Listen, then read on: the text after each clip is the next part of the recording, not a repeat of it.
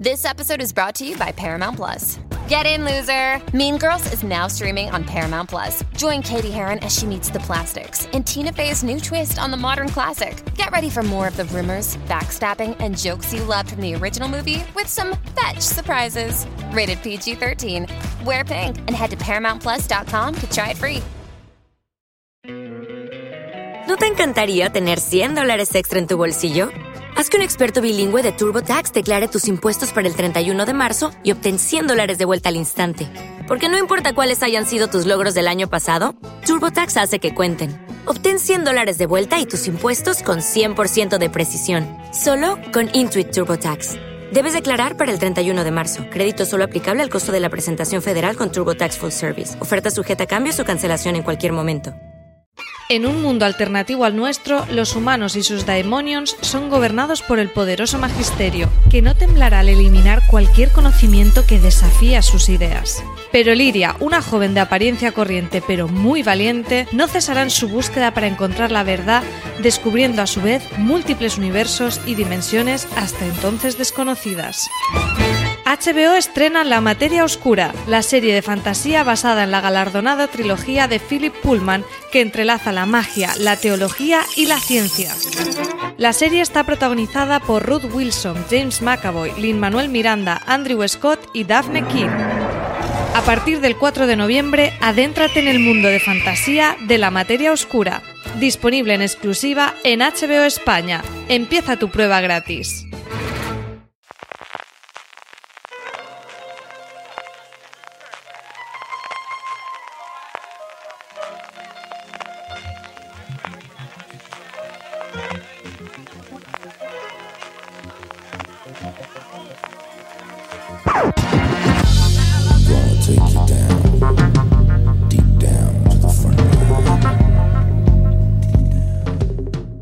Bienvenidos a Streaming, el programa de fuera de series donde cada semana repasamos y analizamos las novedades y los estrenos más importantes de las diferentes plataformas de streaming, canales de pago y en abierto.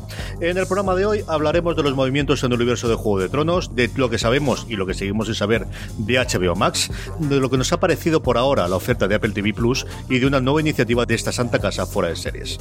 Además, como cada semana repasaremos las series más vistas por los lectores y oyentes de fuera de series a través de nuestros Power Rankings con movimientos en la cabeza después de muchas semanas y terminaremos con las preguntas que nos envíen relacionadas con el mundo de las series de televisión. Yo soy CJ Navas y tengo conmigo Francis Arrabal. Francis, ¿cómo estamos? Pues muy bien, con nuevos eventos de Fuera de Series que tenemos, CJ, que contar aquí a los oyentes de Fuera de Series. Lo decía yo en la introducción.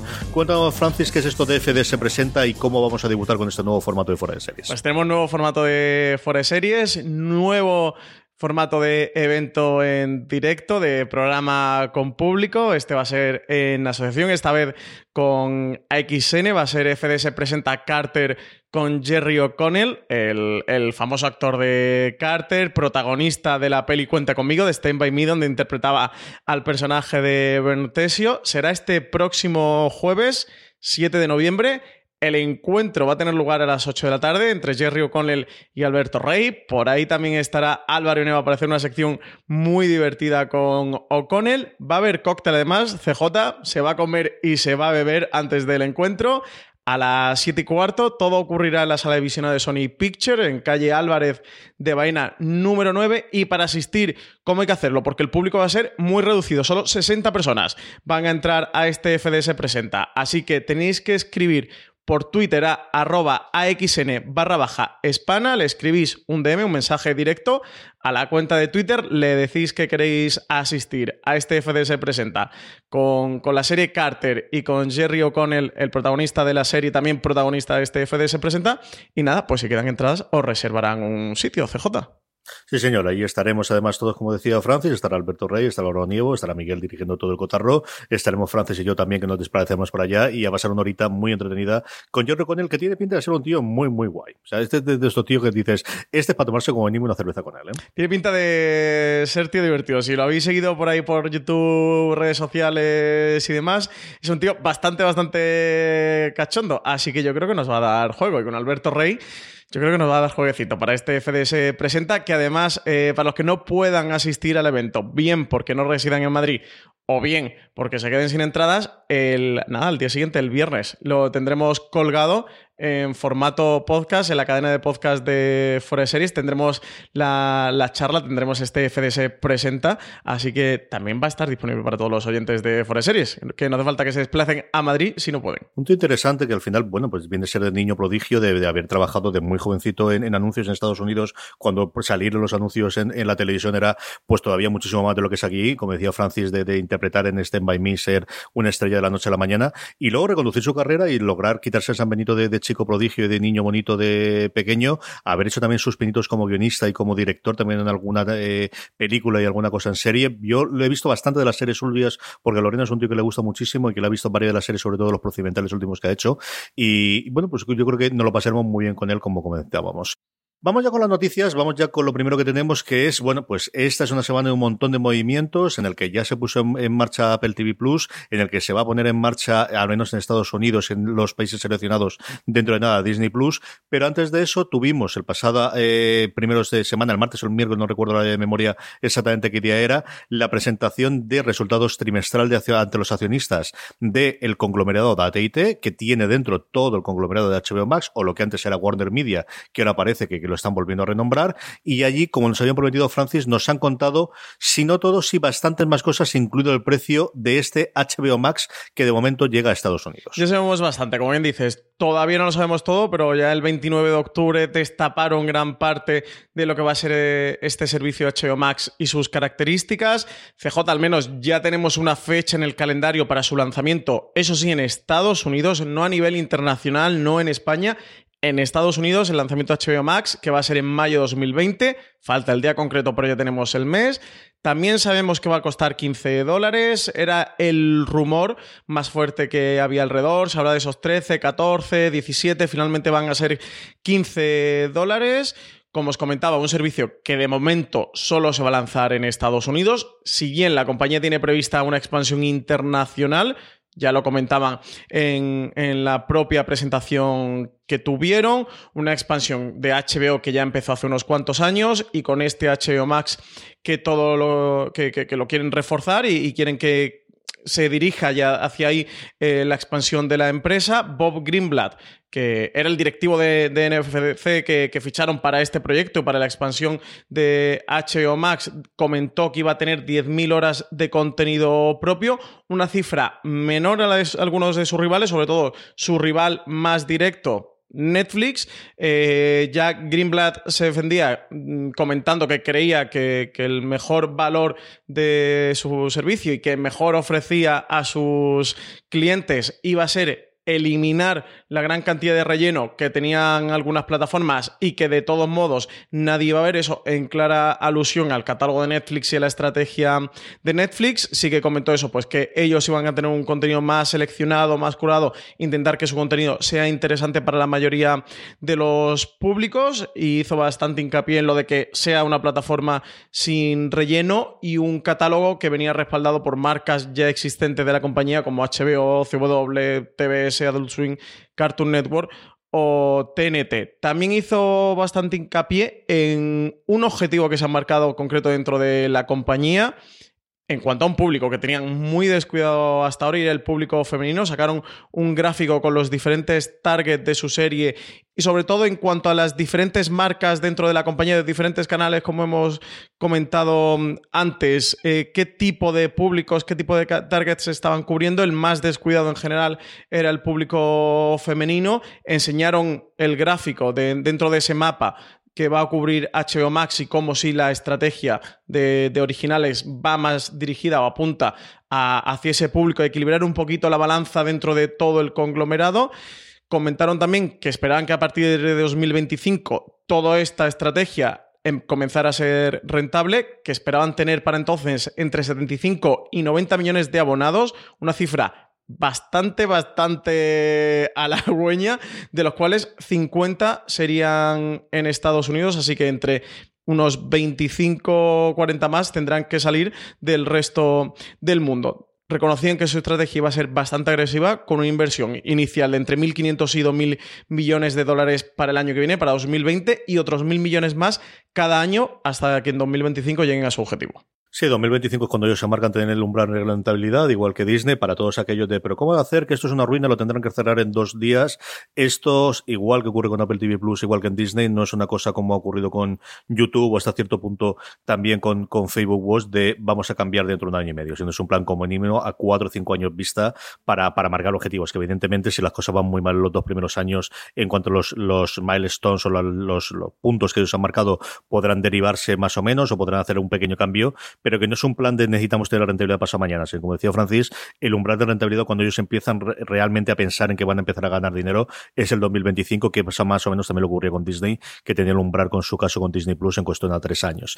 Eh, esto por un lado, ¿no? Hay muchas incógnitas, sobre todo en Estados Unidos, eh, de si va a estar incluido dentro de los grandes paquetes de AT&T, porque ahora HBO como tal forma parte de la familia de una de sus telefónicas, es como decir, aquellos que están pagando los paquetes grandes, de nuestro caso, nuestro Movistar o nuestro Vodafone, está incluido HBO Max y así parece que va a ocurrir hasta 10 hogares, 10 millones de hogares en Estados Unidos, con lo cual esas suscripciones pues ya las tienes desde el principio y te las para adelante. Y el precio que comentaba Francis, 15 dólares, es lo que actualmente se paga en Estados Unidos por una suscripción de HBO fuera del lineal, fuera del canal de cable, fuera de, lo que tradicionalmente ha funcionado. Si tú te suscribes directamente por internet para ver en lo que ellos llaman HBO Now, que es el, formato que tienen ellos, que es lo más parecido que hay a nuestro HBO España, eso a día de hoy ya cuesta 15 dólares. Con lo cual la oferta evidentemente es crecer o dar una suficiente cantidad para aquellos que hasta ahora le ha parecido demasiado cara, también aceptarlas y ser, pues eso, otro de los grandes jugadores en el mundo del streaming. Esto en España, Francis, parece que de momento nos va a afectar bastante poquito por lo que hemos conocido, porque Álvaro Niva pudo contrastar y comentar también esta semana fuera de series, ¿no? Claro, en el gráfico, como contábamos, en la Junta de Accionistas sí que marcaban tanto lo que a día de hoy es HBO España como HBO Nordic dentro de ese plan de expansión internacional para HBO Max. Así que mm, rápidamente a la mañana siguiente llamamos a prensa de HBO España para que nos puedan informar de cuál es la estrategia o cuáles son los pasos a seguir dentro de Warner Media, dentro de ITIT, en cuanto a esta expansión de HBO Max, lo que va a afectar a España, porque aquí ya tenemos un canal de la compañía o varios canales de la compañía, como es el caso de TNT, TCM y demás, pero también tenemos una plataforma de streaming como es HBO España y lo que nos comentaban es que de momento y a día de hoy todo va a seguir funcionando exactamente igual, que de momento nada va a cambiar. HBO España no va a pasar a ser HBO Max, al menos eso de momento. Y a día de hoy, que ya sabéis que todas estas cosas cambian y evolucionan, pero a día de hoy es lo que tenemos porque muchos también de, vosotros nos habéis preguntado. Eh,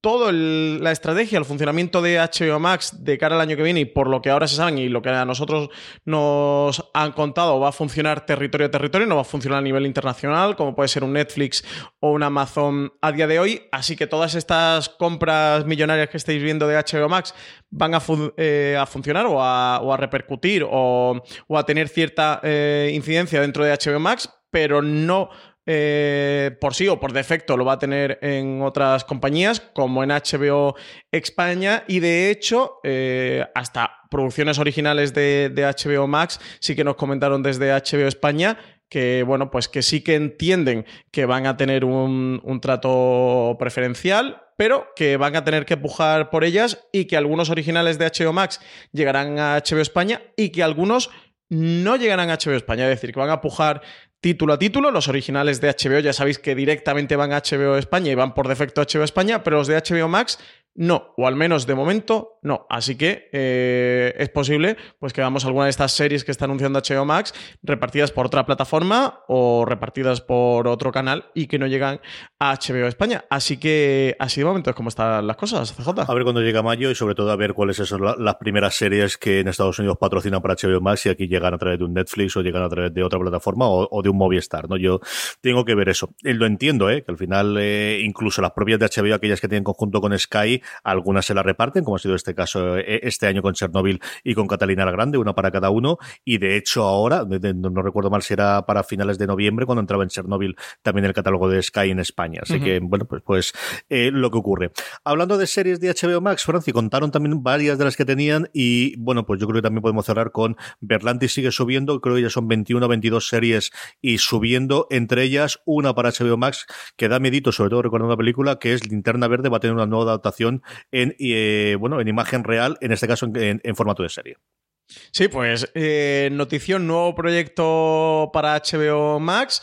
Va a ser este Green Lantern, adaptación televisiva del personaje del cómic de, DC. Y aquí, como punto también curioso, CJ, como punto interesante, es que recordemos que después de toda la absorción, Warner Media tiene dentro una plataforma de streaming que es DC Universe, que estaba haciendo estas series de superhéroes del universo de DC, que tienen Titans, que tienen Doom Patrol, que tienen La Cosa del Pantano, lo lógico sería que este Green Lantern estuviera dentro de DC Universe, pues no, va a recalar dentro de HBO Max y de hecho eh, Green Lantern se va a poder ver también en DC Universe, van a compartir la serie y se va a poder ver dentro de las dos plataformas. Además, va a haber también una serie antología de historias protagonizadas por superhéroes titulada Strange Adventures, que inicialmente estaba en desarrollo en DC Universe según Variety y finalmente va a recalar también en HBO Max. El propio Berlanti describía esta ficción como una antología de cuentos con moraleja ambientados en un mundo donde existen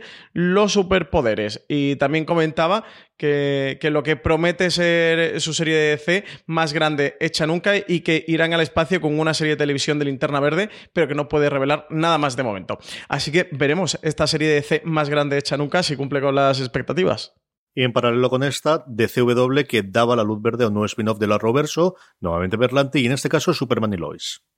Pues CW va despidiendo series durante esta temporada. Se le acaba Arrow, se le acaba Sobrenatural, se le acaba los 100, tres de sus series más populares, lo que iba a obligar a la cadena, evidentemente, a planificar una renovación de su parrilla de programación de cara al próximo año.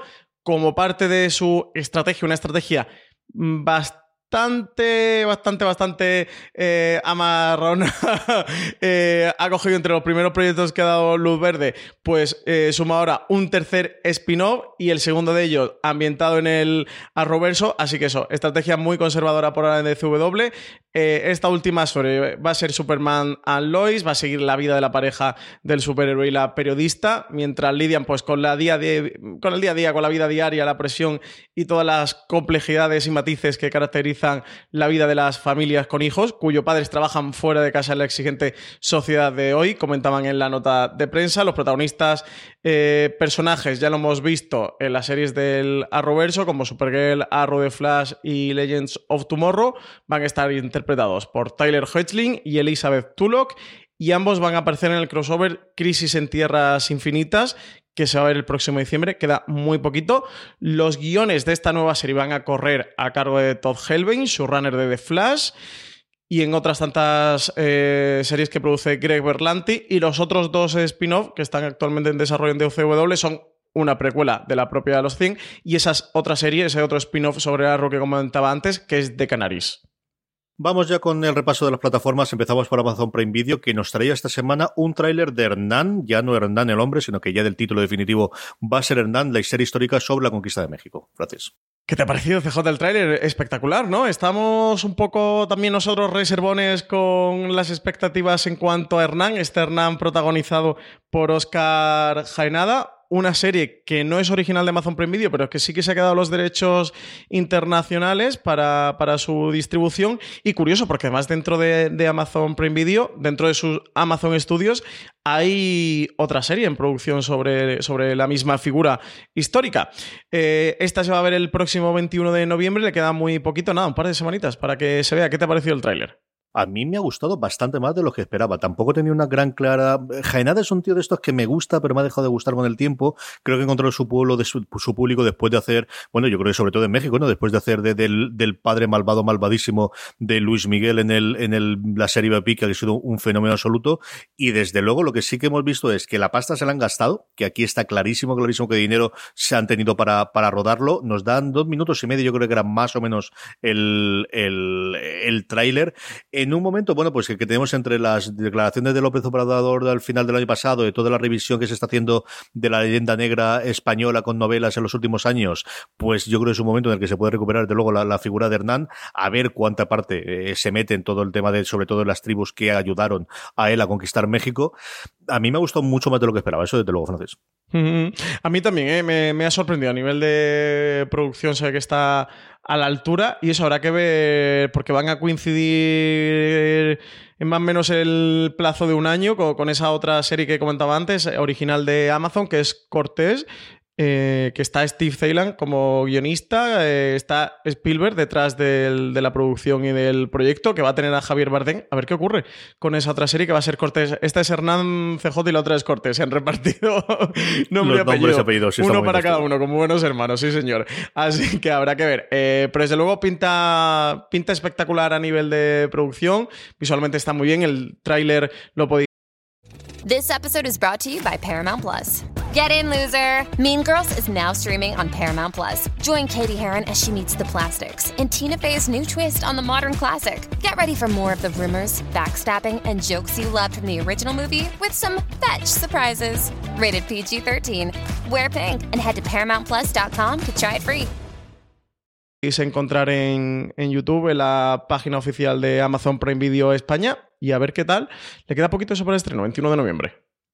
Apple TV Plus tenemos la- este fin de semana el estreno de, sus eh, series de salida, las cuatro series para adultos, por así decirlo, las tres series infantiles que tenían y esa película especial con eh, la Reina Elefante, creo que se recordar cómo, se haya traducido finalmente en España. Vamos a hablar muy poquito de ella, Francis, porque mañana le dedicaremos un programa completo con Marina Such hablando de todo esto. Pero ¿qué te ha parecido eh, la serie? ¿Quieres que lo comentamos una a una o hablamos de las que más te han gustado? Eh, como quieras, eso, mañana tendremos el gran angular, que hablaremos poquito de la salida del servicio, de qué nos ha parecido, de si merece la pena, de si no, de dónde se puede ver, de resolver todas esas dudas que tenéis, eso sobre todo si merece la pena mm, contratarlo y pagar esos 5 euros que cuestan, de qué tal sus series, si son imprescindibles, si no, si van a estar entre las mejores series del año, si no, eh, pero CJ, si quieres podemos hacer un repasito rápido de, cada uno aquí en streaming, de cara también que mañana los oyentes vayan a ese gran angular que evidentemente recomendamos, pero sí que me interesa saber qué te ha parecido The Morning Show. Yo es de la que menos episodios he visto cuando estamos grabando esto, me falta por ver el tercero y, y yo creo que era quizás la que más se parece a lo que a lo que yo podía esperar de la serie. Tiene un girito al final del segundo episodio que yo creo que te plantea lo que va a ser el resto de la temporada que está muy bien. El primer episodio yo creo que es muy sota caballo rey. A mí me ha entretenido y me ha gustado. Creo que tiene momentos muy buenos y el que creo que está espectacular es Biddy Kurprop, que creo que nació para hacer ese personaje. El personaje de directivo de la cadena es de lo mejor que yo he visto de representante y qué bien se lo está pasando este tío en la serie. Por lo demás, yo creo que vale la pena acercaros sobre todo por ellas dos, que es el gran reclamo que tiene, especialmente el segundo episodio, yo creo que está muy bien. Y no os puedo hablar del tercero porque no lo he visto todavía, pero mañana para cuando hagamos el gran angular sí que podré hablar de ellos. Yo he visto de todas el primer episodio, quitando de sí que sí que ya he podido ver el segundo.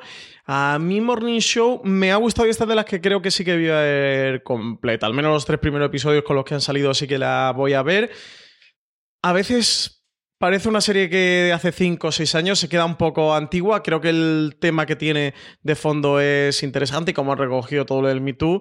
Eh, bueno, pues se le nota al final los hechos y desechos, pero creo que sí que es interesante, que al final pone sobre la pantalla muchos de los debates que estamos teniendo en la sociedad actual. Estaba esta serie de, Showtime sobre la historia de Roger Ailes que comentamos aquí en streaming hace unos meses, creo que se estrenó en torno a mayo, junio, que aquí España llegó a través de, de Movistar Plus. Este Morning Show casi como podría funcionar eh, como segunda parte, ambientándose eso en el mundo de, de, la televisión y de los programas de televisión, aquí concretamente un magazine matinal y todo lo que se cuece alrededor y con un, con un tema de un escándalo también sexual y un acusado, que aquí es el personaje de Steve Carell, pues creo que tiene los problemas que, que todo el mundo ha comentado. Mm, A mí el primero, diciendo eso, me, me ha gustado, ¿eh? sí que me ha resultado interesante y yo por ahora voy a seguir Jennifer Aniston y Reese Witherspoon, creo que también que está muy bien, Bill Kudrup, como tú decías, está genial, Steve Carell, este Mitch Kessler que interpreta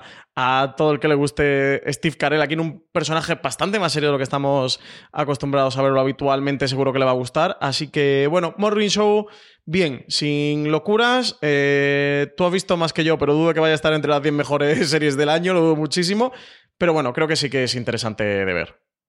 A mí para toda la humanidad es la serie que más ganas tenía para ver y mmm, nuevamente creo que tiene, pues eso, los críticos americanos han podido ver ocho episodios, es la serie de la que más episodios haya disponibles para que vea la prensa, nosotros hemos podido ver los tres que se han emitido igual que todos nuestros oyentes.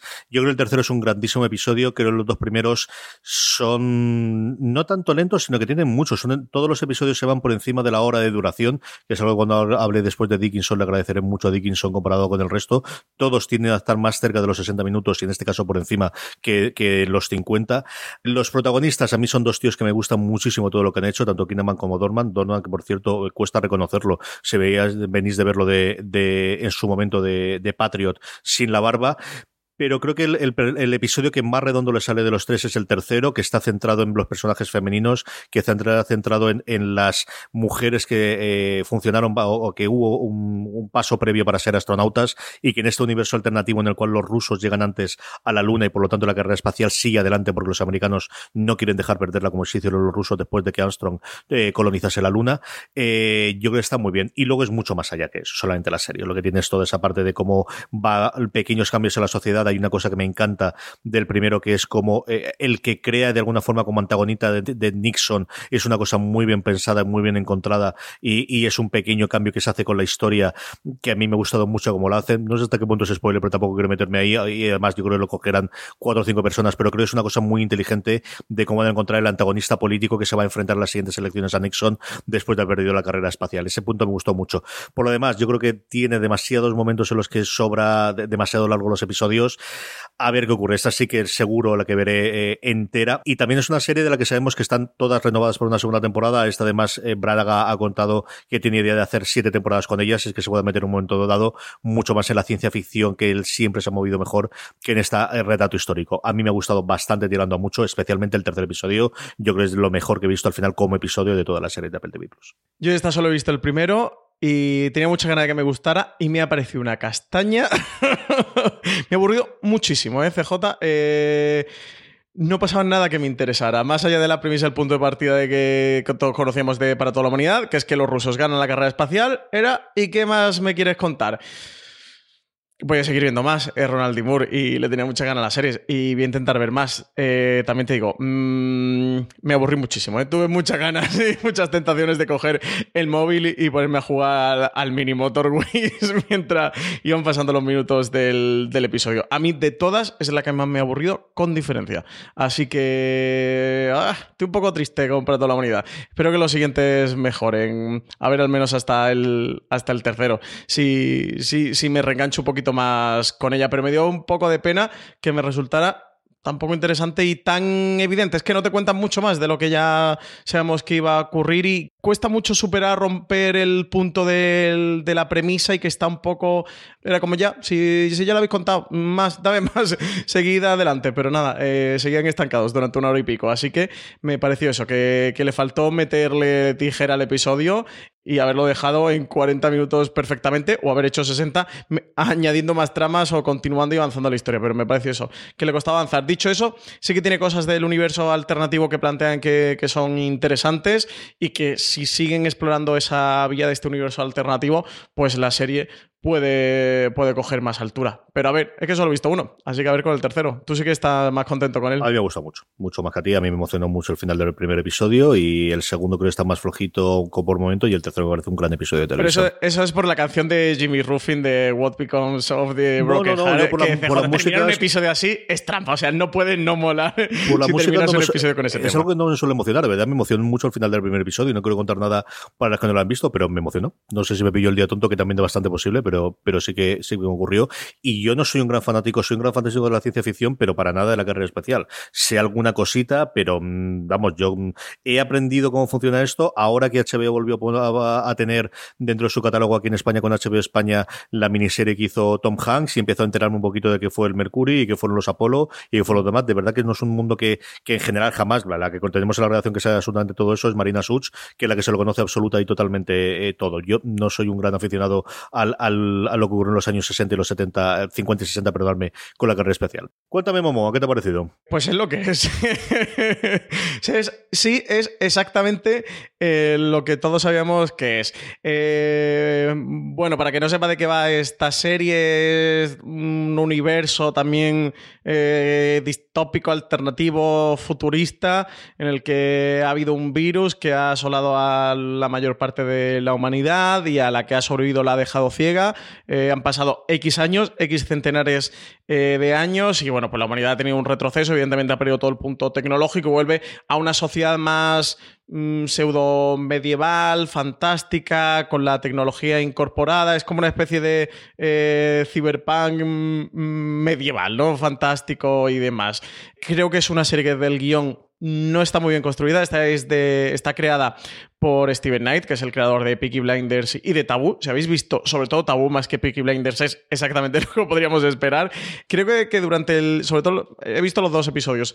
Traiciona varias veces sus propias reglas, así mismo de un personaje decirte algo dentro del diálogo y al minuto y medio hacer lo contrario. Pero además, no, no, comento concretamente el qué, por no, por no hacer spoiler y por no reventar, pero es muy torpe haciéndolo, porque al final te, crea un mundo que tienes que dar un salto del tiburón, por mucho que sea pero te pide un salto de fe bastante grande para que entres. Y yo fíjate que se lo he dado, ¿eh? Y que la estoy viendo y la estoy disfrutando porque estoy absolutamente entregado y me pongo cerebro plano de, bueno, Francis, no pienses mucho ni debatas mucho lo que está ocurriendo. Pero es una serie que entiendo perfectamente que mogollón de gente se quede fuera, que, que, no pueda entrar, ¿eh? Creo que esta es la serie típica que se han gastado mucha pasta, que la va a ver poquita gente porque es difícil, eso, ya no solo de creer que está un universo alternativo y es, mm, bueno, pues todo eh, a partir de ahí lo que, lo que podemos desarrollar, pero eso, que que se traicione sus propias reglas, reglas que además te acaba de construir dentro del propio universo y es que dentro de la, misma hay algunas un par de veces que dentro de la misma escena lo contradicen y es como, pero ¿por qué lo haces? Pues no digas que, eso funciona así y ya está, o algunas veces o la mayoría de las veces, pero diga, esto no puede tal y a la siguiente vez lo hacen. Pero bueno, creo que visualmente es alucinante, los al menos los tres primeros episodios están dirigidos por Francis Lawrence, eso yo he visto los dos primeros, es el director de los Juegos del Hambre y bueno, mucho más blockbusters norteamericanos. Visualmente me ha parecido alucinante, se nota la pasta que se han gastado. Eh, Momoa, pues está espectacular, es un All Blacks trasnochado en este mundo haciendo cosas de Jason Momoa que solo Jason Momoa sabe hacer o que hace también eh, y que mola tanto. Yo creo que es una serie que si entras en el juego vas a disfrutar y que la mayoría de gente, con toda la razón, no entrará y por tanto, pues le parecerá mm, una chumina muy gorda. Yo no tengo tan claro eso de que la mayoría de la gente no entre. Yo creo que es una serie que si logras, eh, estoy contigo, si logras entrar en ella te lo vas a pasar muy bien. Yo he entrado por momentos, hay varios momentos en los primeros episodios, especialmente una en la tercera, una pelea que hay en el tercer episodio que es espectacular, dentro de una serie que es espectacular visualmente totalmente. Nos han dicho que se han gastado de 15 a 16 kilos o de 20 kilos por episodio y se ven clarísimamente en la pantalla, más allá del sueldo de Momoa o del resto de los intérpretes, que algunos se lo merecen más que otros, también se ha dicho el caso.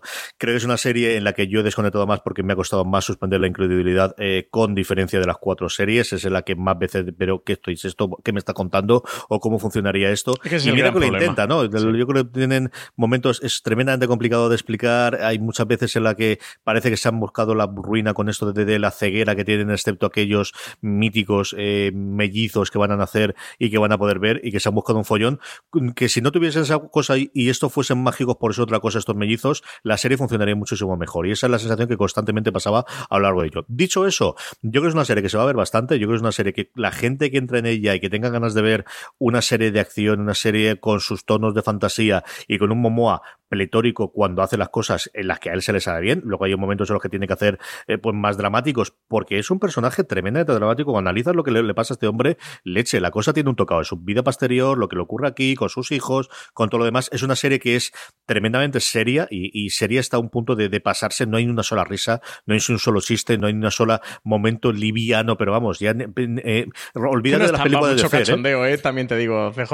No, pero, pero este puede ser apocalíptico. yo creo que sí, pero el mundo apocalíptico ocurrió hace varios centenares de años que no, lo, que no lo dicen. Es decir, que al final la gente se tiene que divertir. Quitando una fiesta que tú no has visto que se ocurre en el tercer episodio, que también deja mucho por contar y mucho por hacer, que te demuestra que, hombre, que hasta al final la gente tiene que vivir, la gente seguirá riendo y seguirá haciendo las cosas que tiene que hacer. Esa yo creo que también pierde por esa parte de que todo el mundo está sufriendo todo el rato, que yo comprendo que ocurre eso cuando tienes el virus, pero no centenares de años después, que es lo que ocurre, y creo que la serie también pierde por ese lado.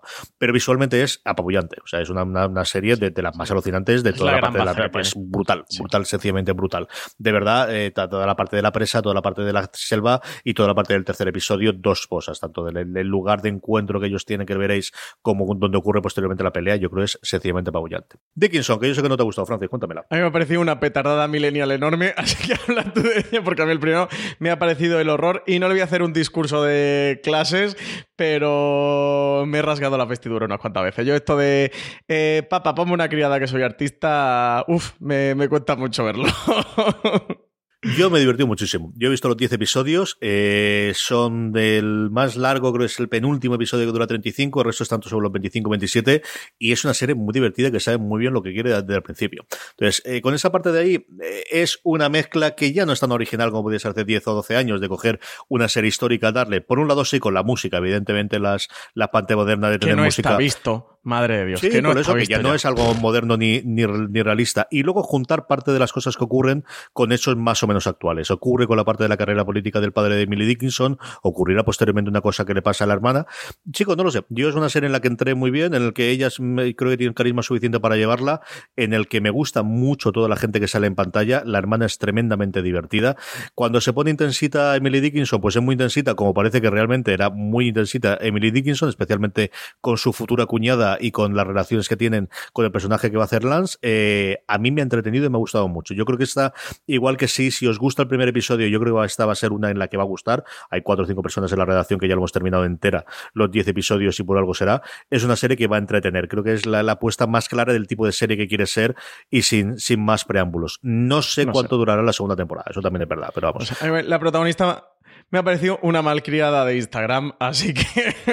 Coño, por lo que era, es que no sé si voy a conseguir ver el segundo, ¿eh? también te digo. Tampoco te engañó otra cosa, es decir, Emily Dickinson sufría mucho y era poetisa, pero pudo ser poetisa pues porque el padre era un potentado después de haber resucitado el, el dinero que dejó el abuelo detrás y ella al final eh, existe su casa y existe su museo pues porque la casa era suya en, en, en Amherst, en Massachusetts y el padre era un tío importante y fue eh, miembro del, del parlamento y fue muchas otras cosas, es decir, esa parte es la parte real. A mí me ha entretenido mucho, de verdad que me ha entretenido mucho. En general, Francis, ¿qué, ¿qué contamos sobre estas cuatro, Francis, aunque mañana hablaremos mucho más de ellas? Pues aquí yo creo que sobre todo el, el marcar de si merece la pena, ¿no? Contratar este Apple TV Plus en cuanto a usabilidad, plataforma, decir que funciona bastante bien. La calidad de imagen sí que está en 4K, con el sonido Dolby Atmos. A lo mejor para un The Morning Show o incluso un Dickinson, aunque de Dickinson también, eh, puedes necesitarlo menos, pero creo que para sí es imprescindible. Y, y bueno, a nivel de calidad, de usabilidad del reproductor, de tener subtítulos y, y doblaje de, no sé, más de 40 idiomas, es una auténtica eh, burrada, creo que funciona muy bien. Creo que al final, 5 euros durante un mes por verte estas cuatro series, o al menos los tres primeros episodios de Morning Show para toda la humanidad DC y completa Dickinson, yo creo que para el seriéfilo más hard sí que merece la pena. Eh, y para el más completista, para el que no, dudo que alguna de estas cuatro series, o al menos para mí, o en mi opinión, o en mi lista, no van a estar ni entre las 10 entre seguramente las 20 mejores series del 2019. O sea, no creo que haya ninguna imprescindible de esta tienes que verla, o es que esta va a estar el año que viene. Si no va a ganar el Emmy a mejor serie, va a estar nominada, va a estar ahí ahí. Creo que, mm, que al menos ninguno de estos cuatro estrenos van por ahí. Habrá que ver los dos próximos que, que tienen, que llegarán pronto. Uno, uno, eh, Truth or Be Told, creo que llega por noviembre, ¿no? Mitad de noviembre, CJ. Yo creo que finales Y- de noviembre, la Shamalayan yo creo que llegaba antes y después llegaron la de Truth Told. Así que no le quedan demasiado. Creo que por el precio que tiene al final no tienes una librería, no tienes este fondo de catálogo, que es lo que más de menos echa en Apple TV Plus. Pero bueno, al final, por 5 euros, bueno, pues si te interesan este tipo de series, yo creo que al final sí que te puede merecer la pena. Pero eso ya va a ir más en función de, de cada usuario. Yo creo que al final Apple lo que está intentando es eh, convertir en, espectadores a todos los que puedan y de ahí viene el año gratis a toda la gente que compra un dispositivo, bueno, pues de los de los de la compañía de la manzanita desde el 10 de septiembre. El, lo que contó precisamente la propia Halle Steinfeld, la protagonista de Dickinson, de que todos los usuarios de Apple Music del servicio que hay actualmente para eh, estudiantes que cuesta solo 5 euros en vez de los 10 normales al mes. Lo tienen gratuito también durante un año Apple TV Plus, que al final está intentando llegar también a ese tipo de gente, especialmente con Dickinson. Está intentando hacerlo y bajar el precio. 5 euros puede ser caro comparado con, solo tienes cuatro series. Es barato si lo comparas con todo el resto en, cuanto a términos absolutos de que al final es la plataforma más barata. Yo creo que barato caro habrá que es algo que tendremos que ver cuando tenga más catálogo. Yo creo que al fin esa es la gran diferencia, ¿no? De aquí te vas a meter a ellos para ver solamente ese tipo de series, mientras que en cualquier otra plataforma, incluso, pues yo que sé, Sky, ¿no? Que al final tiene muy cosita, cosa propia, pero tiene todo el resto de los canales suyos intermediados. Y sobre todo porque al final está medio formar ya no Apple TV Plus, sino Apple Televisión. Aquí nos siguen faltando el que entre en todos los channels. Porque ya te digo yo que si yo tuviese la posibilidad de contratar HBO España a través de Apple TV, ya es otro gallo cantaría con la facilidad que tendría Apple TV Plus, porque entraría mucho más en su aplicación. Eso también es cierto. Y esa parte aquí, nos sigue faltando. Sí, aquí sobre todo es el balance de, de sus series, ¿no? Y de la calidad de las series con las que han salido. Creo que eran series muy esperadas, con grandes nombres detrás, de creadores, de directores, de protagonistas y que quizá en cuanto a calidad, bueno, pues vayan un poquito justas. No sé tú cómo, lo, cómo las valoras, pero yo creo que mm, son series que se pueden ver, que no hay ninguna que digas esto es un horror, pero bueno, pues que quizás estén por debajo de las expectativas que sí que, todos nos marcábamos. yo creo que al final son más o menos lo que podíamos esperar de esa primera jornada. Son, también hemos visto solo tres episodios, entonces no sé cómo terminaron todas las pantallas quitando Dickinson. Aquí, pues eso, ¿tienes un Chernobyl? No, no tienes un Chernobyl. ¿Tienes un Watchmen, lo que he visto yo hasta el sexto episodio de Watchmen? Pues pero es que son dos de las, de las series que me vienen a la cabeza de lo mejor que he podido ver yo este año. Entonces, no lo sé, Francis. Yo creo que al final el, poder hacer criterios con tres episodios iniciales simplemente y con toda la expectativa, pues es muy complicado encontrar una serie que te la vaya a aguantar y que esto no mundirá Apple. O sea, que al final mm, el, que las cuatro series esta la, hayan vapuleado la crítica americana, que la ha vapuleado, pero tampoco es que no volvamos locos, o que de repente esto no funcione especialmente bien, no va a hacer un cambio, como comentaba antes en, el caso de Warner y en el caso de y en el caso de HBO Max. Esto no va a cambiar porque las cuatro primeras series que salgan sean malas. O sea, esto cambiará si realmente dentro de cinco años no tiene lo que ellos esperaban y para eso falta todavía muchísimo, que vamos, mira cinco años atrás donde estaba Netflix y donde está a día de hoy. ¿O dónde estaba HBO España, Francis? Y vamos ya con ellos, porque el 4 de noviembre HBO España presenta pues el gran estreno, quizás que no es lo que nos queda de 2019, que es La Materia Oscura.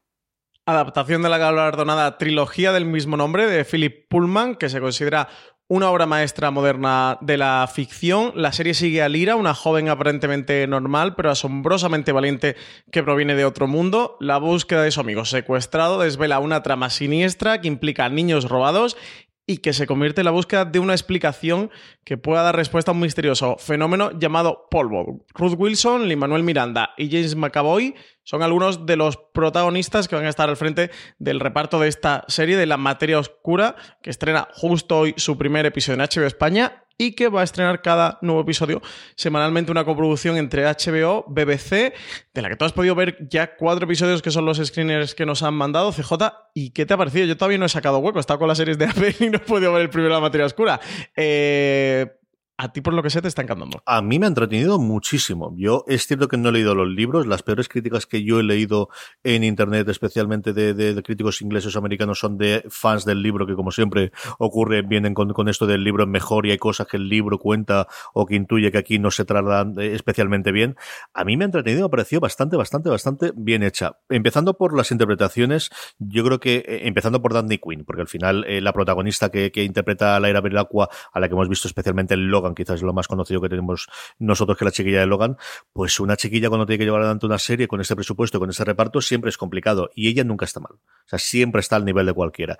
El resto, James McAvoy está bastante bien, Lin Manuel Miranda aparece muy al final, es una cosa que estamos viendo recientemente también en Watchmen de alguna de las grandes estrellas no aparecer de los primeros episodios, aquí por circunstancias del propio libro, por lo que yo tengo conocimiento. Clark Peters está muy muy bien del principio, pero sobre todo a John Bacarale me gusta mucho lo que hace en un papel que posiblemente si fuese 10 hace 10 años lo hubiese hecho de cabeza eh, eh, cualquier otro actor. Andrew Scott eh, tiene que aparecer en algún momento, según me dice aquí Google, y desde luego hasta ahora no lo he visto en los cuatro primeros episodios. Idris Elba, cuando está diciendo Ari John Bacale, es que la primera que dice, digo, leche, es un Idris Elba 15 años más joven, es espectacular. Y luego Ruth Wilson. Ruth Wilson se come la pantalla cada vez que aparece. También es cierto que su personaje, Coulter, es la única mujer en un mundo muy de hombres, viste espectacularmente, tiene ese punto de fuerza en un universo en el cual es muy parecido al nuestro con diferencias, es un mundo medio steampunk, es un mundo cuya principal diferencia y algo que se nota que es una serie del 2019 que se mete dinero en ella, todas las personas tienen una especie, su alma externa a su cuerpo en forma de lo que se llama en la serie un daemon, que es un mm, animalito, eh, cuando uno es pequeño va cambiando de forma y ya cuando llega el paso a, ser adulto, ese animal se queda en uno concreto, de hecho tenemos una ceremonia en el primer episodio que cuenta esa parte. Esa parte sencillamente es espectacular, o sea, desde James McAvoy que lleva una eh, tigresa de las, de las nieves que es brutal a, la que lleva Daphne que va cambiando constantemente porque sigue siendo porque sigue siendo niña. A mí me ha entretenido mucho, me ha gustado mucho. Yo, mm, el género de la fantasía mm, me, gusta mucho menos que la ciencia ficción, más o menos con lo que me puede gustar el terror. Los nombres, los que he dicho, James Cosmo, al que yo adoro muchísimo, aparece también haciendo un papel muy interesante.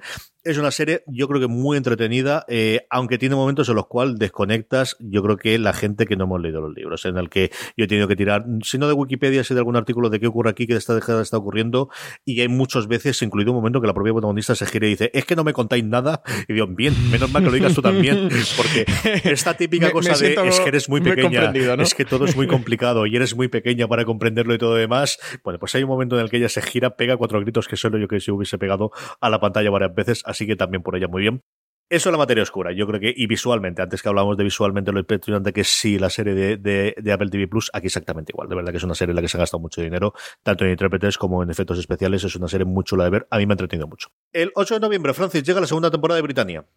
Dos años después de que el general Ablo se estableciera en Britania, la romanización de esta isla salvaje está en marcha, pero no sin oponer cierta resistencia. Mientras tanto, una antigua figura ha despertado y podría sentenciar el final de todo. Tantos celtas como romanos ha aparecido el hombre muerto, CJ por Britania. Noticias, bueno, pues quizás el notición, quitando todo lo que hemos tenido del nuevo lanzamiento de plataformas HBO Max, es todo lo que gira alrededor de Juego de Tronos.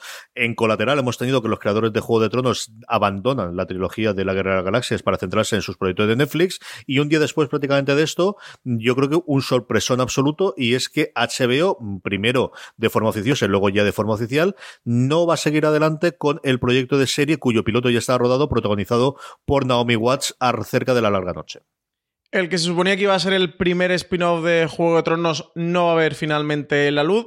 Ha sido cancelado después de rodar un episodio peleoto este verano en Irlanda del Norte con Naomi Watts entre sus protagonistas.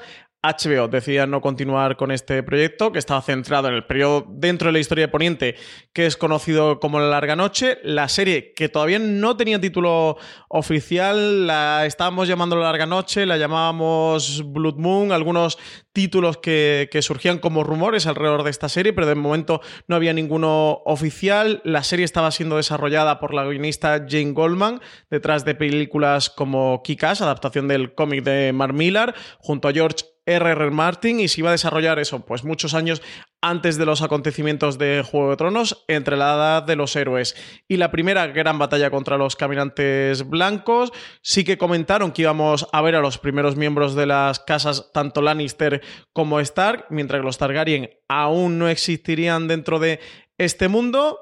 HBO no ha comunicado los motivos por los que ha considerado que esta película de Juego de Tronos no debía finalmente ver la luz. Sin embargo, este no va a ser ni mucho menos CJ, el fin del universo televisivo basado en el mundo de Canción de Hielo y Fuego, ya que la cadena ha probado llevar a serie otro proyecto.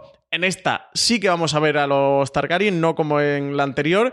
Y va a ser nada más y nada menos que House of the Dragon, basada en la propia historia de la casa Targaryen, una serie en la que tiene a George R. Martin y a Ryan Condal detrás como creadores de esta precuela que va a estar ambientada 300 años antes de los hechos narrados en Canción de Hielo y Fuego, centrada únicamente en los Targaryen, la dinastía de los señores dragón que sobrevivió a la maldición de Valiria, serie que ha sido directamente ordenada a serie, que Miguel Sapochnik, responsable de varios de los episodios más famosos de Juego de Tronos como La Larga Noche, Vientos de Invierno, La Batalla de los Bastardos, va a dirigir el primer episodio de esta nueva serie de HBO centrada en el universo de Canción de Hielo y Fuego. También va a ser director de alguno de los nueve episodios que ya han confirmado que va a tener la primera temporada de House of the Dragon.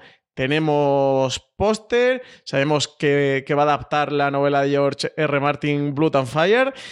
Y CJ, pues malas noticias por un lado, pero las gallinas que entran por las que salen, como dice José Mota, se nos va una serie de Juego de Tronos, pero ha muerto una serie de Juego de Tronos, viva otra serie de Juego de Tronos. Sí, además en un control de daños de manual, yo creo que filtraron clarísimamente la noticia el día antes, antes de que se le estallase, para poder darle el puñetazo el día siguiente. De una cosa muy curiosa es que han ordenado, como decía Francis, la serie completa, no el piloto, que al final la serie de Naomi Watts tenía un piloto y ese es el que han descartado y por lo tanto no han seguido gastando la pasta. Y en esta, en cambio, lo ven tan clarísimo que con Dragones todo mejora, como todos sabíamos antes, que, que está directamente de Y como siempre hemos dicho, todos los que hemos visto el juego de Tronos, ¿eh? o sea que si no se habían enterado era porque no quería. Así que, bueno, pues mira, a ver cómo, cómo, cómo evoluciona la cosa, pues eso, una de las gente por las que salen y a ver qué ocurre con, con, con el resto de los spin-off que están prácticamente todos muertos. Creo que da por ahí coleando uno de los que también estaba como, co, como co-creador Martin. A ver qué ocurre.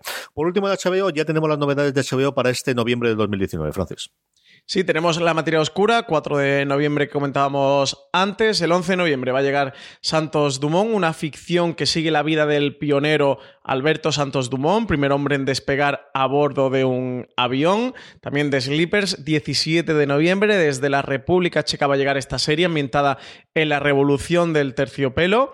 En cuanto a series que regresan, comentábamos antes que el 7 de noviembre tenemos la segunda temporada de Britannia, 14 de noviembre va a llegar la cuarta temporada de Ricky Morty, un Ricky Morty del que no sabemos por dónde van a tirar en esta ¿Mm? nueva temporada, pero sí que va a tener 10 episodios eh, y también vamos a tener tercera temporada de Umbre, 20 de noviembre, producción de HBO en Rumanía, que regresa con Relu como blanco de una gran cacería.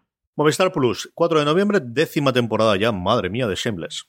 Vuelven los Gallagher, aunque en realidad nunca se habían ido. Seis meses después de que Fiona haya partido en busca de una nueva oportunidad, la familia más desastrosa pero más entrañable de Chicago sigue tratando de sobrevivir a sus propias decisiones. Madre mía de mi alma. Netflix. Con Netflix tenemos dos estrenos esta semana. El primero es la segunda temporada de The End of the Effing World, el 5 de noviembre. Ya hace casi dos años que nos despedimos de James, aquel chico que metía la mano en aceite hirviendo solo para intentar sentir algo, y de Alisa, la compañera de clase a la que quería matar y de la que acabó enamorándose, vuelve The End of the Fucking World con su segunda temporada en una trama más separada del cómic original que adapta. Los nuevos episodios de esta serie original del canal británico Channel 4 van a aterrizar en la televisión inglesa la noche del 4 de noviembre y a partir de ahí, al día siguiente, podremos disfrutarlos dentro de Netflix. El canal ha anunciado que va a emitir dos episodios cada semana hasta el 7 de noviembre, por lo que sabemos que no habían confirmado todavía de manera oficial que va a tener ocho episodios en total, o igual que la primera temporada. Y el 8 de noviembre, una cosa que ya os digo yo que ese mismo día se verá en mi casa, la primera temporada de Huevos Verdes con Jamón. Una serie de animación basada en el libro homónimo, publicado en 1960 por el doctor Seuss, escritor y dibujante de libros infantiles, de cuya imaginación también salieron los personajes de Lorax y el Grinch, que ya han saltado anteriormente a la pantalla. Huevos Verdes con Jamón va a seguir a dos personajes opuestos, Guy y Sam, en un viaje por salvar a una especie en peligro de extinción en un lejano zoológico. Por el camino descubrirán la esperanza, la amistad y un plato culinario muy peculiar. Este libro infantil pensado para lectores principiantes, es uno de los más vendidos en Estados Unidos y tiene una pintoresca particularidad y es que solo está escrito con 50 palabras. Esta es la razón por la que ha costado tanto trasladar la esencia de la obra original a su versión animada, siendo un proyecto que lleva cuatro años en preparación, proyecto que tiene como productora ejecutiva a Ellen DeGeneres, quien ha asegurado pues, que eso, que le costó mucho conseguir que, además la, de, la viuda de Zeus accediese a vender los derechos de, de adaptación de esta obra, a la cual se negaba y para la que ha conseguido tener un reparto de voces plagado de estrellas como Diane Keaton, Michael Douglas, Jeffrey Wright, John Turturro o Tracy Morgan, entre otros. Seguimos con eh, proyectos de Netflix nacidos en nuestro país y es que Netflix encarga a Mateo Gil la miniserie Los favoritos de Midas. Nuevo proyecto de ficción en España. CJ, esto es un no parar, ¿eh? Prácticamente todas las semanas estamos anunciando en streaming una nueva ficción original española. Como comentabas, miniserie. Está escrita por Mateo Gil y Miguel Barros. Va a estar dirigida por el propio Gil junto a Óscar Santos. Luis Tosar va a ser el protagonista de esta serie, de estos Los favoritos de Midas, basada en una historia de Jack London, en la que un importante empresario es víctima de un peculiar chantaje. Un misterioso grupo que se hace llamar Los favoritos de Midas le exige una gran cantidad de dinero que debe entregarles en una fecha determinada y si no lo hace, irán matando a una persona elegida al azar y lo repetirán todas las veces necesarias hasta que reciban finalmente el pago. Junto a Tosar vamos a encontrar en el reparto a Willy Toledo, Marta Milans, Carlos Blanco y Marta Belmonte en una miniserie que va a constar de seis episodios y que se va a estrenar en 2020. Los favoritos de Midas se une ya a otras miniseries que Netflix está produciendo actualmente en España, como Alguien tiene que morir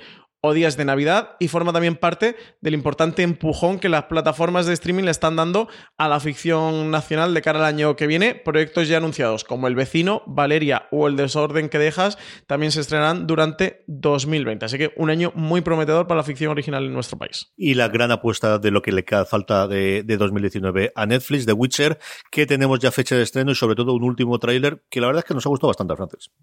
Nos ha gustado mucho, hablamos antes de sí, de Momoa y de, del nivel de producción y un The Witcher que, que, se le ha llamado, se le ha apodado mucho, vamos a ver si no es una losa que le pesa demasiado, eh, como el Juego de Tronos de, de Netflix, aquí también parte de una saga literaria que, que, adapta en The Witcher del escritor polaco Andrzej Sapkowski. Ya tenemos fecha de estreno, va a ser este 20 de diciembre. El protagonista es Henry Cavill, que ya ha encarnado a Superman en El Hombre de Acero. Se va a meter en la piel de Gerald de Rivia, el protagonista de esta historia, que es un mago solitario que vaga por el continente cazando monstruos. Y como comentaba antes, en sí tenemos a Jason Momoa, aquí tenemos a Henry Cavill, eh, producción a nivel de pasta, también el trailer se nota CJ mm, que se han gastado todo lo que podían gastarse y que está a la altura. Y un trailer que nos deja bastantes esperanzas, buenos tiempos para la fantasía en las series de televisión. Indudablemente, así que desde las primeras imágenes, aquellas que vimos con la peluca dorada, eh, plateada, mejor dicho, a estos trailers, la cosa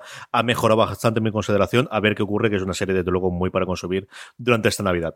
Star Play, dos cositas con ella tenemos. La primera es una nueva serie, llega el 10 de noviembre, Los asesinatos de Dublín adaptación de las novelas más vendidas internacionalmente de Tana French. Cada libro está dirigido por un detective diferente del mismo equipo y su firma es una conexión emocional intensa entre la policía y el crimen. Esta serie de ocho episodios, adaptada por Sarah Phelps, ofrece un misterio psicológico y oscuro adentrándose en el pasado de Irlanda, reflexionando sobre el presente y aportando una nueva visión sobre futuro, sobre su futuro, disculpad.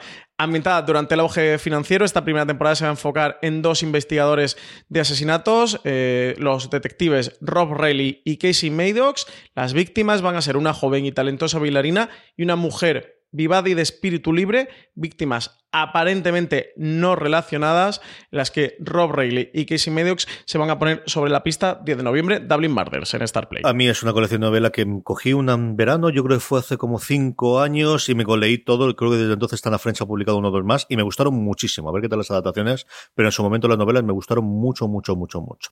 Por otro lado, Pennyworth, segunda temporada ya confirmada, Francis. Pues sí, el exmilitar guardaespaldas y futuro mayordomo de Thomas Wayne va a seguir persiguiendo gángsters y sociedades secretas por Londres durante una temporada más. Epix ha renovado Pennyworth por esta segunda temporada. De nuevo, 10 episodios y que va a empezar a rodarse a principios del año que viene, con la idea de que pueda verse en los últimos meses de 2020. Así que si ya estáis con Pennyworth, que hablamos hace unas semanas aquí en streaming de que nos había parecido, pues nada, que sepáis que ya está confirmada que va a tener segunda temporada. Cadenas en abierto tenemos el serie de noviembre, parece mentira, pero ya ha llegado por fin primera temporada de Atrapa un ladrón. Aunque no lo creáis, sí que se estrena CJ 10 y cuarto de la noche para Paramount Network. Eh, va a estar también disponible, además, en vídeo bajo demanda al día siguiente en Amazon Prime Video. Esta serie de Javier Olivares, inspirada en la icónica película de Alfred Hitchcock. Alexandra Jiménez va a ser la encargada de dar vida a Lola Garay, una inspectora de policía y a la vez mujer del ex ladrón Juan Robles. El actor argentino Pablo Echarri va a ser ese Juan Robles, también conocido como El Gato, y al igual que la película original, la serie va a seguir los pasos del ladrón ya rehabilitado en su lucha por desvelar la identidad de un misterioso impostor que está robando en su nombre. En canales de pago tenemos dos regresos. El primero el 7 de noviembre en TNT, llega la segunda temporada de FBI. Vuelven los casos más complejos y difíciles de la oficina del FBI de Nueva York. La gente Maggie Bell y Oa Sidan regresan con la segunda temporada de FBI, una serie creada por Dick Wolf, en el que la Gran Manzana es el escenario escogido por el prestigioso showrunner para ambientar esta trepidante serie, en la que de nuevo imprime su característico sello. Y en Calle 13 también la segunda temporada de Magnum el 8 de noviembre. El nuevo Thomas Magnum, un encantador detective privado que vive en Hawái, en la mansión de un millonario ausente de carácter pícaro, para investigar sus casos con habilidad en una peligrosa y exótica isla, mezclando dosis de acción, misterio y comedia. Esta Magnum es una versión moderna de la serie clásica centrada en Thomas Magnum, un antiguo SIL de la Marina condecorado, en este caso que al regresar a casa desde Afganistán vuelve a utilizar sus habilidades militares para convertirse en detective privado. De todo lo anterior, Francis, que recomendamos. Pues me voy a quedar con la materia oscura. Le tengo ganazas. Es una de mis series más esperadas de este 2019. Y ya quitando Watchmen, eh, estrenada, te diría que me quedo con la materia oscura y The Witcher, de las series que más, más espero de lo que queda de año. Mm. Así que nada, no puede ser otra, la materia oscura. Yo Atrapar un ladrón me apetece muchísimo, pero claro, me apetecía mucho cuando se iba a estrenar antes del verano y ya hablamos de ellas. Y este Dublin Murders, si está pleno no la vuelve a liar igual que hicieron con Rami realmente se estrena, que yo ya me las temo todas a estas alturas de partido el 10 de noviembre, si al menos por lo que yo recuerdo de las novelas, yo me lo pasé muy muy bien leyendo las novelas de Tana French y lo poquito que he leído sobre la adaptación de que tenido y que nos traerá aquí Star Play me gusta mucho. Así que Dublin Murders es de todo lo que se estrena esta semana, mi recomendación. Esta semana, vamos ya con los Power Rankings, vamos ya con las series más vistas por nuestra audiencia durante la semana pasada, con movimientos, como os he contado al principio del programa. Unos Power Rankings que hacemos semana tras semana a través de una pequeña encuesta que colgamos en foradeseries.com, pero que como siempre os digo, la forma más sencilla de que no os olvidéis de rellenarla todas las semanas y de esa forma que vuestras series favoritas estén cuanto más arriba mejor en el podio, es que os unáis a nuestro grupo de Telegram, telegram.me barra fuera de series, donde más de 1.100 personas hablan diariamente sobre series de televisión y además cuando colgamos la eh, pequeña encuesta que hacemos, os avisamos, es en cuestión de 10-15 segundos, automáticamente podéis poner vuestras tres series favoritas de la semana anterior, que con eso es con lo que realizamos unos nuestros Power Rankings, unos Power Rankings que comenzamos en el puesto número 10, cayendo seis puestos con respecto a la semana pasada, pero manteniéndose todavía eh, dentro. Una serie que termina, que está disponible en España a través de Netflix, The Good Place ocupa el puesto número 10 del Power Rankings. Y en una posición para un estreno de la semana pasada de Netflix, comedia con Paul Rudd, Cómo vivir contigo mismo. Vuelve a entrar con este episodio especial que ha tenido sobre el funeral La Casa de las Flores, una serie de Netflix, ocupa el puesto número 8. Séptima posición para The Deuce, serie de David Simon, que está disponible en HBO España y que cae dos posiciones con respecto a la semana pasada. Tres son los que se dejan los zombies, tres son los que se dejan The Walking Dead, la serie de Fox en España, que ocupa el puesto número 6. Madre mía, eh, qué dos últimos episodios de The Walking Dead. Menudo horror, CJ. Me han hecho otra vez el lío, ¿eh? Esta gente siempre me engaña, socorro. Qué bajón de nivel de Walking Dead estos dos últimos. Terrible.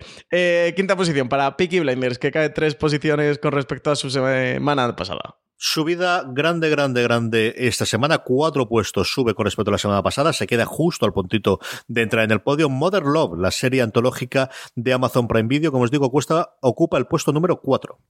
Y tercera posición para Vida Perfecta, comedia creada por Leticia Dolera, Movistar Plus, que entra por primera vez en nuestro Power Ranking. Y se queda en el puesto número 3. Uno cae, deja su puesto de privilegio semanas después, después de haber terminado su maravillosa segunda temporada.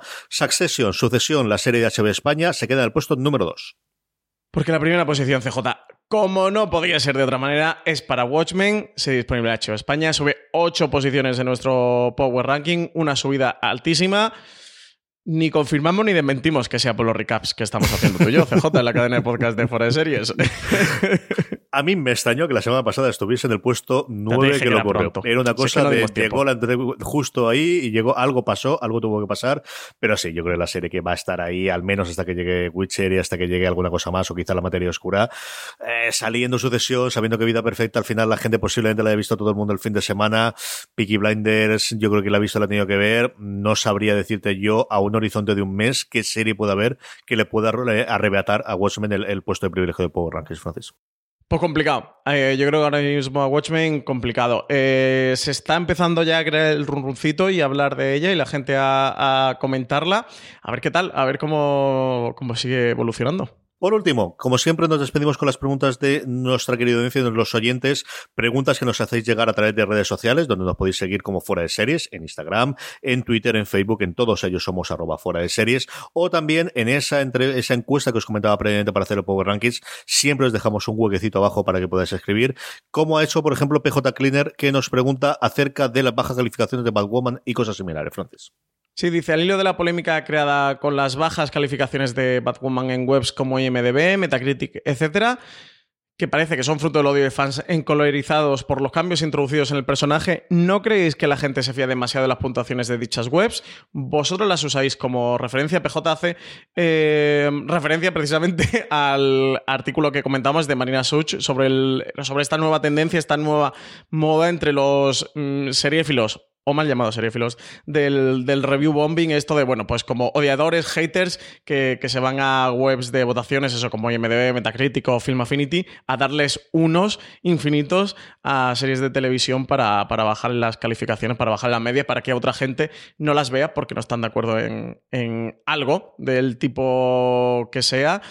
No sé, eh, nosotros en Foreserie la verdad es que lo usamos poco, CJ. De hecho, sacamos este artículo un poco porque nos dimos cuenta del fenómeno que se estaba produciendo. Yo particularmente, mmm, no es que me fíe poco, es que no me fío nada de puntuaciones ni de votaciones de web, solo mirar críticas y luego compañeros de Foreseries o, o compañeros de otros medios de aquí españoles, eso, o críticos americanos directamente. Pero no veo o dejo de ver series, ni películas, ni otra cosa por estrellitas o por numeritos que, que haya en, en, ningún tipo de web. Yo creo que tú tampoco, ¿no? Yo creo que aquí hay dos partes. Una, eh, depende de quién pueda votar. La diferencia o el gran éxito que tuvo Rotten Tomatoes inicialmente, que también lo tienes hasta punto Metacritic, es que al final son agregadores de críticas profesionales. Y aquí podemos discutir muchísimo acerca de quién entrar o quién tiene que dejar de entrar, pero es cierto que eso es así. Mientras que la propia Rotten Tomatoes tiene después también una por comparación, en el que tiene para la, la crítica está abierta eh, al público y la IMDB que comentábamos, que es específicamente sobre lo que hacía su artículo Marina, en el cual existe esa puntuación simplemente de, los usuarios registrados en los que votan. Yo suelo fijarme pues muy poquitas veces, sobre todo yo creo que es una cosa que funciona más para las películas o, que tradicionalmente siempre ha funcionado más para películas, por lo que comentábamos antes. ¿Cuándo miras la crítica de, las series? Cuando hemos podido hacer el análisis de los tres primeros episodios con las series de Netflix, como las series de Amazon Plus, perdonadme, cuando hemos podido hacerlo sobre Watchmen, que hemos visto seis y nos falta ver la temporada cuando sabemos que siendo una serie de Lindelof, en función de cómo termine la temporada, más aún se nos ha pedido como mini temporada, va a afectar muchísimo al resto. En serie yo creo que es una cosa mucho más complicada que el que tenga un 100% de Rotten Tomatoes o hasta 13 3 días de Irishman, que yo creo que sí que tiene cierto certificado mucho más para cine que para series. Yo lo suelo mirar, lo suelo mirar también, por ejemplo, cuando veo tanto Vulture como, como, eh, ay señor, como de TV Club dentro de Ivy Club, suele tener también puntuaciones por episodios y al final las ves porque estás leyendo la crítica, pero es más como está dentro de la crítica, ves cuál es la puntuación que, que el que vaya a buscarla y en función de eso decida si va a ver una serie o no. Aunque sí que es cierto que alguna vez puedo utilizarla para alguna película. Eso no, no lo descarto. Yo en ese caso sí que lo utilizo más, Francis. Mm -hmm. Más preguntas. Eh, Gerald de Rivia nos decía: Hola, quiero decirles que son mi podcast favorito y además de eso preguntarles: ¿Cuál creen que suple mejor el vacío que tenemos todos de Juego de Tronos? ¿De Mandalorian o de Witcher? Ya que ambas eh, están próximas a estrenarse. Un abrazo. Sucesión, clarísimamente. pues mira, eh, Esa es la, la parte de intrigas políticas y de puñaladas. De no te digo yo que no. Pues nuevamente habrá que verlas. No lo sé. Yo creo que son dos de las candidatas. De Mandalorian vamos a tener esta problemática aquí en España que comentaba de una forma tan maravillosa como siempre Alberto Rey. Esta sinvergüenza que hace el, el, el sinvergüenza de Alberto de es que lo ha contado lo que yo quería decir, pero mucho mejor que yo, de qué va a ocurrir en los territorios en los que no esté de forma legal, pero sí para legal a legal o ilegal, o ya veremos cómo está, eh, de Mandalorian yo creo que se hablará de ella sin dudarlo, pero, pero yo creo que la que mejor ha ocupado el vacío de Juego de Tronos a día de hoy, de verdad, que ha sido hasta cierto punto Fleabag originalmente y desde luego Succession en los últimos, al menos el circulito la parte serífila, los últimos cuatro o cinco semanas, Francis. Sí, pero yo entiendo que Gerald de Rivia, que, que es un hombre de, de fantasía, eh, se refiere no por, por, por temática, así que Succession, no te digo Fleabag, se va mucho de Juego de Tronos. No sé, yo creo que la serie yo se lo digo a todo el mundo. ¿eh? Cuando alguien me dice, quiero ver un Juego de Tronos, eh, yo a todo el mundo siempre lo mando a, a Vikingos, a Vikings, uh -huh. que además estrena nueva temporada ahora en diciembre, se verá en España en TNT, creo que es lo más parecido por ambientación, por temática, por presupuesto y por tramas, sin ser Juego de Tronos, pero es una serie fantástica, muy, muy guay. Y creo que es lo más parecido que pueda haber. En cuanto a Mandalorian de Witcher, no sé, yo creo que Mandalorian va a ser mayor fenómeno. El problema es que aquí en España, pues legalmente. Vete a saber cuándo la podemos ver. Sabemos que Disney Plus va a salir en el primer semestre de 2020, pero es que el primer semestre es mayo y junio de 2020 y no tiene pinta que sea enero y febrero, ¿eh? porque si no yo entiendo que habrían dicho primer trimestre de 2020, que no sea que, que, que, fuera porque no se quisieran pillar los dedos, pero creo que le va a quedar. Creo que The Witcher puede suplir bien y no soy un Watchmen, también se va mucho de lo que es fantasía más entendida por Juego de Tronos creo que un Watchmen por estar ahí, ahí para suplir un vacío.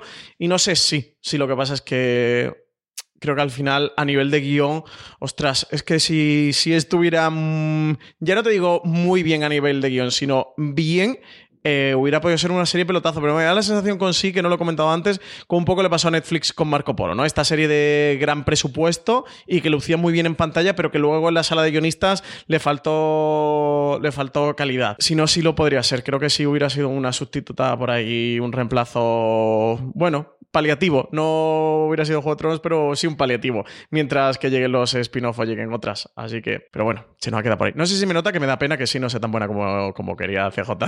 Sí, un poquito sí. No, yo creo que también eh, depende de lo que esté buscando con los nuevos Juego de Tronos. Es decir, si lo que buscando son imágenes espectaculares, y lo que están buscando son los dragones y la parte más de fantasía, pues eh, posiblemente cualquiera de estas de, gran producción que tenemos de aquí hasta finales de año te puede surcer toda la parte política y la toda materia la parte oscura, de, ¿no? A lo mejor. Bueno, la materia oscura yo creo que también podría funcionar. Eh, teniendo en cuenta, no es que sea para el público infantil, pero es cierto que, por ejemplo, no vas a tener las imágenes de desnudos, no tienes tanta violencia ni tanta sangre como, como desde luego tenías en Juego de Tronos. Pero toda la parte que a mí, por ejemplo, es la que mucho, durante mucho tiempo es la que más me ha traído de Juego de Tronos, por no decirte siempre, que es toda la parte del politiqueo y de las intrigas políticas y todo demás, no hay nadie que te lo va a hacer mejor de Succession. Insisto, es que es lo más parecido que haya a Juego de Tronos en esa parte de ahí, toda la diferencia de los Roy comparado con los Lannister. Es total y absolutamente. Una preguntita más, Francis. Miguel Romano nos decía, felicidades por el programa, soy geniales. ¿Cuántos piropos nos llegan últimamente, CJ? La gente aprende que de esa forma respondemos y nosotros sí, aquí con el pedito de Pablo y nos sirve, pues ya Pilla está. el truquito. Pues funciona. Eh, Miguel Romero, gracias. Felicidades por el programa, soy geniales. Un abrazo, Miguel. Mi pregunta es, ¿cómo las personas como yo, de puro y monóculo, vamos a distinguir lo que son las series de HBO actual de las de HBO Max? Es decir, imagino que House of Dragons o Watchmen tendrán una distinción con respecto a Hora de Aventuras o Gossip Girl. Pues no creo que pongan un sellito que pongan estos de HBO y estos de HBO Max, pero nuevamente, como no sabemos cómo va a llegar la plataforma aquí en España, en Estados Unidos, yo no sé si la mezclarán todas juntas, si pondrán distinciones. La verdad es que sinceramente sí que sabemos que hay un logo distinto, formado con ese Max así en violeta y en morados y estas cosas, pero no sabré decirte que vayan a ponerle una moto o vayan a poner una cosa distinta eh, cuando tengas contratado el servicio HBO Max para decirte, esta viene de lo que era HBO que te podías suscribir tú individualmente y esta solamente la tienes tú que estás suscrito a HBO Max. Sí, lo que sabemos a día de hoy, que es lo que podemos decir de manera oficial, más allá de meras especulaciones, es que CJ dentro de HBO España no hay ninguna distinción a día de hoy para las series que son originales de HBO para las que son de terceros. Y te aparece Watchmen y en Watchmen no tienes eh, dentro del- de la interfaz ningún loguito de HBO. Ni, y luego te vas a Batwoman y no tiene ningún loguito de CW, otro diferente. Así que a día de hoy HBO España no hace distinciones. Y luego lo que hemos comentado también de las series originales de, de HBO Max cuando hemos hablado de la Junta de Accionistas de HBO Max y lo de HBO España. Que en principio, o al menos lo que nos han comentado nosotros de manera oficial a día de hoy, a este lunes 4 de noviembre cuando estamos grabando y cuando vosotros estáis escuchando este programa, es que no todas las series originales de HBO Max por defecto van a llegar a HBO España, sino que ellos tendrán que ir a, a la puja y tendrán que adquirirla. Así que entiendo que de momento no, no sé en Estados Unidos lo que van a hacer. La verdad es que sobre esto no han dicho nada. Yo entiendo, o sea, este tipo de detalles no se suelen dar antes del lanzamiento de una plataforma. No sueles decir dentro de nuestra plataforma lo que sea original lo vamos a marcar de esta manera y lo que no lo vamos a marcar de esta otra. Eso hasta que no lancen HBO Max en Estados Unidos no lo podemos. ¿eh? A mí me extrañaría. ¿eh? Te diría que no suelen hacerlo, pero no. Te confirmo, no sé, CJ, si tú me puedes mm, sacar de un error que ninguna plataforma tiene un distintivo así en la carátula, ¿no? La Netflix tiene portada de alguna serie. cosa cuando son serie de otro lado minúsculo y pequeñito y sobre todo yo creo que cuando te metes en la descripción, pero mm, fuera de eso, Amazon sí que lo tiene cuando los channels, lo único que realmente tienes esa descripción es tanto en Amazon Prime Video como en Apple TV cuando es una serie que viene de un channel y que tengas esa información de qué canal es el que viene la, la serie. Y en algunos casos viene en la propia hoja o página inicial de la plataforma o en otros cuando entras después en la descripción y ves cuál es la cadena y ahí aparece Hulu, aparece Netflix o aparece el canal que corresponda que puedas tener suscrito. Pero por lo demás no es una cosa que... No, no, yo, yo creo que ellos también van a que estandarizar que HBO Max te da absolutamente todo y que tienes todas las series conjuntas. Yo no Sí, creo que vayan a hacer esa sí, sí. distinción. Sí, sobre todo por una estrategia. Al final, el no distinguir eh, es que te apropias de todo. En Netflix, por ejemplo, tú decías, la mosquita te mete en mosquita de Netflix a absolutamente todo. Y bueno, que disimule, ¿no? Que, todo esto es nuestro, no está en nuestra plataforma, pues todo esto es mío, que en parte es verdad, aunque en parte no lo sé. Entonces, la estrategia de las plataformas son más por hacer ver al usuario, al consumidor, que todo eso mm, se lo está ofreciendo la plataforma, que no lo contrario, justo es distinguirle, ¿no? De esto es nuestro y esto no, esto lo hemos comprado y que sepas que cuando se nos caduquen los derechos en seis meses, en un año o en tres meses, lo, lo vas a perder. Así que yo creo que va más justo por el lado contrario de disimular, ¿no? Entre todo, camuflarlo y que todo parezca suyo y como que tiene un Bueno, catálogo muy potente. es que su plataforma se va a llamar HBO Max, que viene de una historia de 20 años de HBO, pero que el futuro de la compañía en, en cuanto a distribución, al menos en los próximos, pues eso hasta el 2025, 5 o 6 años, dependiendo cómo queráis verlo, porque se lanza en mayo del año que viene, es HBO Max, es ese modelo, que sí, que se construye Sí, sí, sí. utilizando esa marca, pero es que este es nuestro futuro, no es HBO, es HBO Max. Así Sí, que, lo más parecido a eso puede ser lo de Disney Plus, ¿no? Que va a tener los channels, Mm. pero no va a marcar las carátulas, sino que vas a tener como esta especie de channels entre comillas, que son subapartados dentro, o epígrafes dentro de la interfaz en el que entres en Marvel, o entres en Star Wars, o entres en Disney, y dentro tengan los productos referidos a esa temática. Pero eso, creo que eso es lo más similar que puede haber. Muy bien, terminamos como siempre repasando un poquito lo que podéis encontrar esta semana en Fuera de Series. Comenzamos por la cadena de podcast. Francis, tenemos hasta cuatro programas además de streaming esta semana en nuestro canal de podcast. Lo comentamos en la parte cuando hablamos de Apple, que mañana el gran angular va a ser sobre el lanzamiento de Apple TV Plus, que lo pondremos a examen, aunque ya hoy hemos grabado casi un mini gran angular. Creo que al final, cuando hemos hablado? 15 o 20 minutos de Apple. Los dos sabíamos que esto iba a pasar. Sí, sí, ¿para qué vamos a decirlo? Sí, sí. Lo sabemos perfectamente que esto iba a pasar. Bueno, eh, lo de hoy ha sido un adelanto, ha sido un teaser de 15-20 minutos del gran angular de mañana, donde hablaremos de los diferentes aspectos de, la salida de esta nueva plataforma de streaming, de este Apple TV Plus, y la pondremos a examen. El miércoles habrá ya tercer recap de Watchmen, que estamos haciendo CJ y yo semana a semana comentando el episodio, debatiendo sobre todo lo que ha ocurrido, elaborando teorías, pillando guiños al cómic, engancharos a Watchmen y engancharos a los recap que estamos haciendo semana a semana. El jueves, review para la serie original de Netflix. Creedme, una serie de muy buena calidad que también nos apetecía reivindicar un poco y hablar sobre ella y engancharos a que la veáis. Y el viernes, como también os comentaba al principio del programa, tendremos este FDS presenta, este primer FDS presenta con la serie de XN Carter y con Jerry O'Connell. Pero hay vida más allá del audio y es que tenemos también un montón de cosas en la web que podéis disfrutar durante esta semana, Francis. Tenemos el qué series ver en el mes de noviembre de 2019. Sabéis, este debate que hacemos siempre a finales de, de cada mes de cara a los estrenos del próximo mes. Un debate entre la redacción de fuera de series para recomendaros o para deciros al menos cuáles son nuestras series favoritas, las series que más esperamos, los regresos de series que más esperamos. Pues ahí tenéis un poquito para saber todo lo que se estrena y cuáles son nuestras opiniones sobre ellos. También tenemos uno al hilo del lanzamiento de Apple TV Plus, que es todo lo que tienes que saber sobre Apple TV Plus, disponible a partir del 1 de noviembre. También en cuanto a HBO Max, que hemos hablado hoy mucho en stream por esa junta de accionistas que tuvo lugar el pasado 29 de octubre, hemos publicado tres artículos alrededor de ello. Uno es Así es HBO Max, el nuevo competidor de la guerra del streaming en Estados Unidos.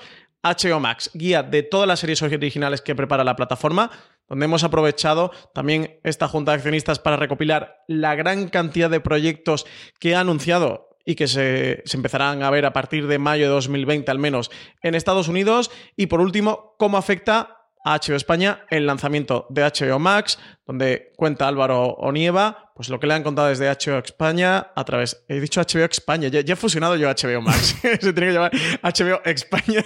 Eh, ¿Cómo afecta eso a HBO España el lanzamiento de, de HBO Max? Lo que nos han contado desde HBO España y que sepáis, si sois usuarios de HBO España, lo vais a ser, cómo va a quedar el servicio a partir de ahora. Hasta que ha llegado el streaming, recordad que tenéis mucho más contenido en formato podcast en la cadena de fuera de series, como os comentábamos, que estamos disponibles en iVoox, en Spotify, en Apple Podcast y en cualquier reproductor de podcast que uséis. Dejadnos me gustas y comentarios tanto en iVoox como en Apple Podcast, que los agradecemos y los leemos luego en el programa.